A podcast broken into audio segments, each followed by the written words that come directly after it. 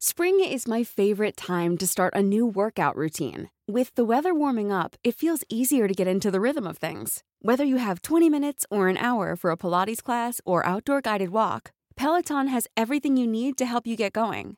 Get a head start on summer with Peloton at onepeloton.com. Burrow's furniture is built for the way you live. From ensuring easy assembly and disassembly to honoring highly requested new colors for their award-winning seating, they always have their customers in mind. Their modular seating is made out of durable materials to last and grow with you.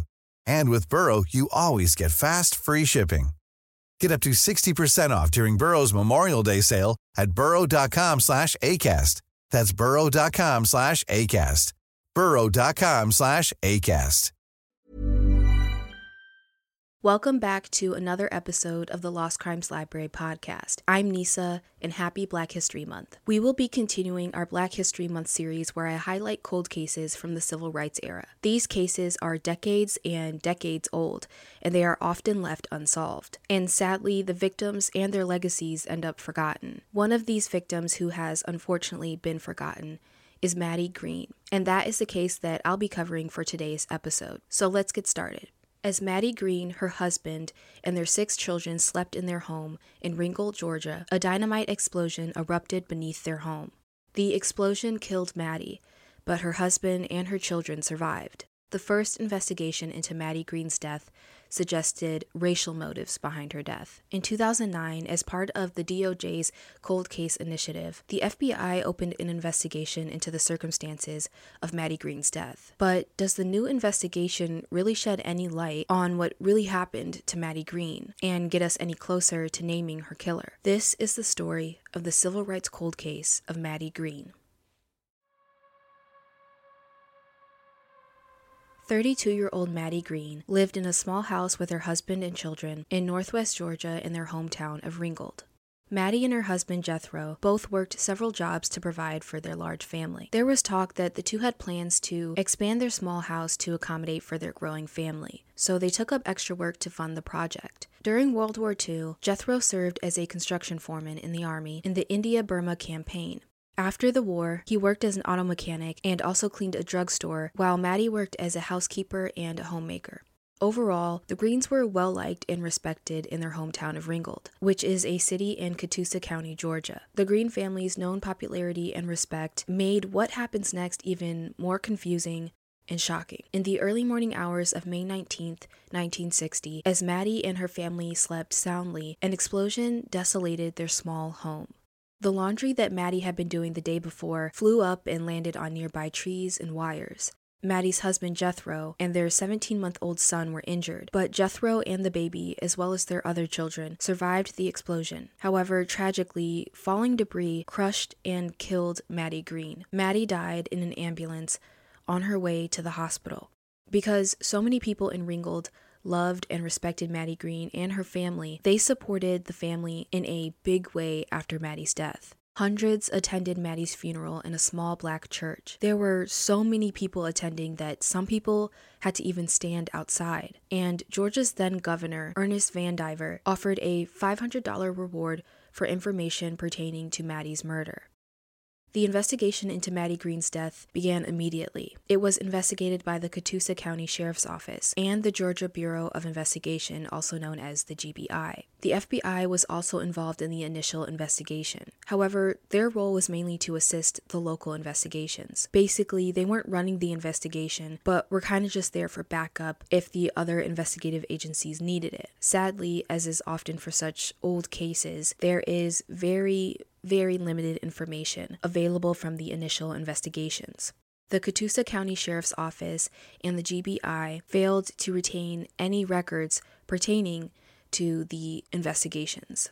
To add, any forensic evidence that was collected at the crime scene was destroyed in a flood of the Catoosa County Courthouse sometime in 1970. And to make things worse, the original FBI file was destroyed later in 2005. However, we do have a redacted copy of the file to work from, which was provided by the Southern Poverty Law Center in 2003. What we know from the available files is that the bomb was placed underneath the bedroom of Jethro and Mattie Green. Newspapers from 1960 that covered the bombing said that investigators did not publicly establish a motive for Mattie's murder. Although the Catoosa County Sheriff was quoted suggesting theories regarding the motive. The sheriff suggested that the motive for the murder could have been race related or even a personal grudge against the Green family. Because the available copy of the FBI case file is redacted, at some points I will be referring to any redacted names as X. According to the file, there were suspicions that someone planted the bomb at Mattie's residence. A memo in the file states, quote, "A polygraph examination of X was inconclusive, and X exhibited nervousness and deception when asked whether or not X was responsible for redacted." End quote.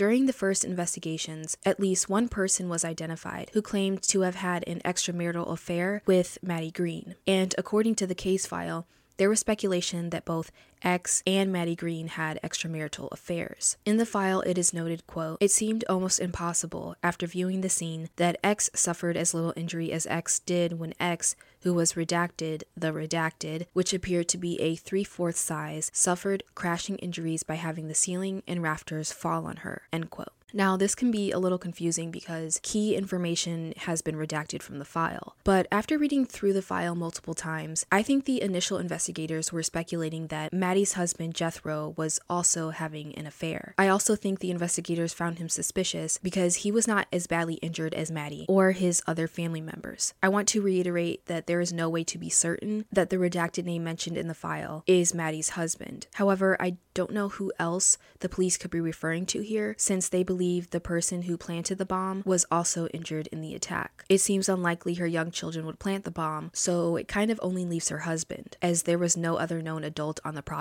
at the time. I found an article about this case published by Courthouse News Service and written by Daniel Jackson, who writes, quote, With few leads, the FBI looked at Jethro Green as the possible murderer of his wife, but ruled him out, end quote. So this makes me think it is possible that X is referring to Jethro Green. But without being able to find a second article corroborating this information, and the fact that there isn't much to work with in these files, there's no way to know for certain who investigators are talking about here. Ultimately, despite the investigators' suspicions of X, they were unable to establish that X actually planted the bomb. For a while, there was speculation that the bombing of Mattie's home could have been a mistake. Investigators thought that it could be possible that due to recent Klan activity in the area, the bomb may have actually been intended for a neighbor. They believed this because Mattie's neighbor had been in an altercation with several white men before the bombing. In a separate FBI intelligence report, it is stated that a leader of the Klan in Chattanooga, Tennessee, was heard in a meeting in Atlanta three days after the bombing, talking about Mattie's murder. The intelligence report I'm referring to is about the investigation into the Dixie Klan from August 1960. The weekend after Mattie's death, a man named Jack William Brown traveled to his scheduled Klan meeting with his friends in Atlanta. According to the report, while the FBI office in Atlanta was investigating the bombing, the FBI office operating in Knoxville, Tennessee, was keeping an eye on Brown because he took the Dixie Klan outside of Chattanooga, Tennessee. A 1967 report on the Klan by the House Committee on Un American Activities noted the larger Klan organization kicked out Brown's group in 1957. Reportedly, the Klan leader Eldon Edwards said he could not control Brown's group's propensity towards violence. This same report also said, quote, Committee investigation disclosed that in its earlier years, the Dixie Klan was repeatedly involved in bombings and other acts of violence, end quote. Over the years, the FBI collected tens of thousands of pages on the Dixie Klan, which had cells in Georgia, Chattanooga, Tennessee, and Anniston, Alabama. Their investigation into the Klan revealed that the members met at the Henry Grady Hotel in Atlanta the weekend after the bombing to coordinate a joint operation. Reportedly, the night before the meeting, Saturday, May 21, 1960, Jack William Brown was one of the Klan members that met in the hotel to drink and talk. And there at the hotel was a confidential informant, taking note of everything that was discussed. As Brown spoke with W.A. Somerset, a member of the Klan group in Florida, the Mattie Green bombing, which had been covered by many newspapers at the time, came up in conversation. According to the informant, Brown said that the bombing was quote unquote a good job. Brown also said there was enough dynamite under the house to quote, blow them both to kingdom come, End quote. According to the FBI's intelligence report, Brown was very boastful about the bombing. Until this point, the newspapers had not yet declared that the bombing was racially motivated, although we know that there were suspicions. And during the conversation, W.A. Somerset pointed this fact out to Brown. Hey, it's Danny Pellegrino from Everything Iconic. Ready to upgrade your style game without blowing your budget? Check out Quince. They've got all the good stuff shirts and polos, activewear, and fine leather goods, all at 50 to 80% less than other high end brands. And the best part?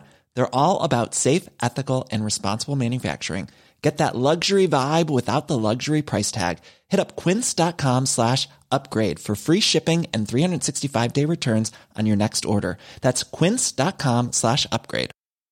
If you thought the only way to get a more defined jawline with natural looking results was through surgery, think again. Juvederm Volux XC is a non surgical injectable gel filler that improves moderate to severe loss of jawline definition and can help you achieve natural looking results with little downtime. Even better, this improved definition lasts up to one year with optimal treatment. No maintenance required. Improve jawline definition for a smooth, sculpted look with Juvederm Volux XC. For important safety information and to find a licensed specialist, visit juvederm.com. That's J U V E D E R M.com. Not for people with severe allergic reactions, allergies to lidocaine, or the proteins used in Juvederm. Common side effects include injection site redness, swelling, pain, tenderness, firmness, lumps, bumps, bruising, discoloration, or itching. There's a risk of unintentional injection into a blood vessel, which can cause vision abnormalities, blindness, stroke, temporary scabs, or scarring. Talk to a licensed specialist to find out if it's right for you. Everyone knows therapy is great for solving problems, but getting therapy has its own problems too, like finding the right therapist, fitting into their schedule, and of course, the cost. Well, BetterHelp can solve those problems. It's totally online and built around your schedule. It's surprisingly affordable too. Connect with a credentialed therapist by phone, video, or online chat, all from the comfort of your home. Visit betterhelp.com to learn more and save 10% on your first month. That's BetterHelp H E L P. Burrow's furniture is built for the way you live. From ensuring easy assembly and disassembly to honoring highly requested new colors for their award winning seating, they always have their customers in mind. Their modular seating is made out of durable materials to last and grow with you. And with Burrow, you always get fast, free shipping. Get up to 60% off during Burrow's Memorial Day sale at burrow.com slash ACAST. That's burrow.com slash ACAST. burrow.com slash ACAST. But in the same conversation, Brown argued that, quote, authorities now know that this Negro was a stooge for Martin Luther King and the NAACP, end quote. At the May 22nd Klan meeting in Atlanta, in which Brown attended, the informant told the FBI that, quote, a discussion was held concerning the school situation, and all were in agreement that more drastic steps must be taken to stop any further school integration. And it was further agreed that the best way to stop integration in schools is to knock off the leaders, be they white or colored. And according to the FBI case file on the Mattie Green bombing, one informant told the FBI on May 20th, 1960, that Mattie Green was, quote, possibly a Ringgold organizer for the NAACP, end quote. However, we know that this has never been confirmed by investigators if the Greens were active and well known members of the NAACP. It is important to note that the documents the NAACP donated to the Library of Congress from the Civil Rights era does not list documents relating to an NAACP chapter in Ringgold or in Catoosa County. But what we do know about Jethro Green's community involvement is that he was part of a religious singing group that played through the airwaves of a Chattanooga radio station. It's also well known how active the Klan was in Ringgold at that time, too. According to Mattie's sister in law, the Klan would parade through the streets of Ringgold with their hoods on during Friday and Saturday evenings. In July 1960, the FBI mentioned in the case file that the sheriff of Catoosa County investigated the rumors that the Green family was involved in the NAACP. The file states that the informant heard, quote, that redacted name and a group of Negro males were meeting regularly at each other's homes, and some people thought that perhaps a NAACP organization was being formed. Stewart advised that he learned that redacted name and others were members of a singing group that practiced at each other's homes. End quote. Ultimately, the authorities determined that the Green family was not known for civil rights activity and were not known to the white residents for having quote unquote uppity behavior that would have gotten them in trouble with the Klan. By July 1960, authorities were unsuccessful at identifying any suspects in Mattie Green's murder, and they closed the case for the time being. Almost 50 years later, by April 2009, the FBI opened an investigation into the circumstances surrounding Mattie Green's murder due to the Department of Justice's cold case initiative. If you've tuned into the previous episodes from the last two weeks, you already know that thanks to the Emmett Till Unsolved Civil Rights Crime Act of 2008, the DOJ was charged with reinvestigating cold cases from the civil rights era. As part of the investigation into Mattie Green's murder, in 2009, the FBI interviewed over 20 current and former citizens of Ringgold, Georgia. The FBI was attempting to nail down any potential suspects in the case. Those who were interviewed included Mattie's children, Mattie's relatives and neighbors, a local pastor, a Catoosa County Sheriff's captain, as well as that individual's family members, several physicians, Lester Waters and W. E. Waters, and anyone who claimed to have any knowledge about any potential suspects. Although the FBI conducted numerous interviews, they claimed the investigation produced few evidentiary leads. Two individuals named Lester Waters and W.E. Waters, who are now deceased, were rumored to have been involved in Mattie Green's murder. Just a heads up, the following portion of the FBI case file is heavily redacted, so buckle up. This should be fun trying to figure out. According to the redacted case file, redacted Mattie Green's redacted advised the FBI that she was told by then Whitfield County Sheriff J.D. Stewart that a man named Lester Waters had confessed to Mattie Green's murder, and that Waters' guilt about the murder had driven him crazy. It is also revealed that Stewart allegedly told Redacted that he and a deputy had transported Waters to the mental institution in Milledgeville, Georgia. Redacted, Mattie Green's Redacted, told the FBI that a number of years prior to the interview, while shopping in Ringgold, Redacted was approached by a white woman who said, quote, Sorry about what happened to Redacted. Redacted was involved and it drove him crazy. We had to take him to Milledgeville. End quote. In response to this lead, after determining that Sheriff J.D. Stewart was deceased, the FBI conducted eight interviews with Lester and W.E. Waters' family. This is what came from the interviews. Someone close to Lester Waters told the FBI that Redacted Name was active in the KKK and that Redacted and Sheriff Stewart were very close.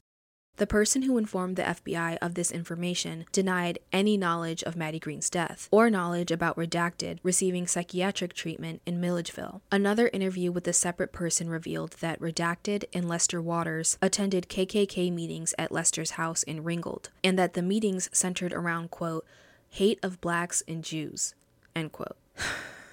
According to the informant, Redacted was committed to the Central State Hospital in Milledgeville around sometime in 1966, and this was because his arteriosclerosis, quote, was causing him to go crazy, end quote. The informant also confirmed that Redacted was transported to Central State Hospital by two sheriff's deputies. Along with Redacted, W.E. Waters was admitted to Central State Hospital, but he died of an acute cardiac event days after being admitted. However, the FBI was never able to confirm whether W.E. Waters was in fact a patient at Central State Hospital. I'm sorry if any of this is confusing because of the many redactions. I feel like that confused math lady meme.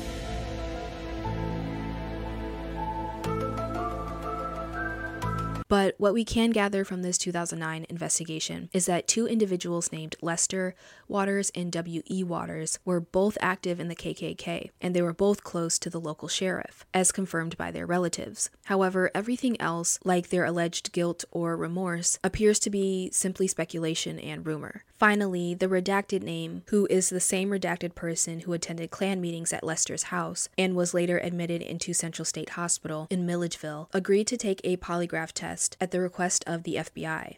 He passed the polygraph test without any indication of deception. After all of these interviews, the FBI investigation concluded without any further leads. And just like that, Mattie Green's case turned cold. No suspects were ever named, and justice was never fulfilled. In 2012, the Department of Justice officially closed the case. The legal reasoning behind Mattie Green's case being officially closed is as such quote, This matter does not constitute a prosecutable violation of federal criminal civil rights statutes. First, despite extensive efforts, no living subject has been identified. Second, even if a living subject could be identified, the statute of limitations has expired. Prior to 1994, federal criminal civil rights violations were not capital offenses, thereby subjecting them to a five year statute of limitations. End quote. The memo goes on to say that although some of these civil rights statutes have since been amended and that the Civil Rights Division has used non civil rights statutes to overcome the statute of limitations challenge in certain cases in the past, the facts of the present case do not lend themselves to prosecution under other such statutes. I will include a link to the DOJ's cold case closing memo in the description if you'd like to take a look. Mattie Green's story is sadly not uncommon for the era in which she lived. Unfortunately, her story is the story of so many other victims of racial strife in this country. Mattie Green and her family were targeted by someone. Someone sought to kill Mattie, her husband, and her six children. But the questions remain who would target this woman? Was it the Klan? Or was it a scorned lover? Or was her family accidentally targeted? And of course, what was the motive behind the attack? Was it a racial motive or was it a personal motive? As the years pass, along with the possible suspects, the answers to these questions may never be known. And sadly, another victim, Mattie Green, will be erased from history. But I hope that with this episode, I could in some way ensure her story lives on and that people will know who she was and will never forget her. The end of the episode has come. As always, thanks for taking time out of your busy life to watch or listen to another episode. If you're watching on YouTube right now, please do me a favor and hit the like button before you go. And consider tapping the subscribe button and the notification bell so you don't miss out on any new episodes. If you want to stay connected with the podcast, check out our social media. You can follow us on TikTok and Instagram at the Lost Crimes Library Pod. And if you're listening right now on Apple or Spotify, please leave a rating and review. Okay, that's it for me today. See you soon in the next episode.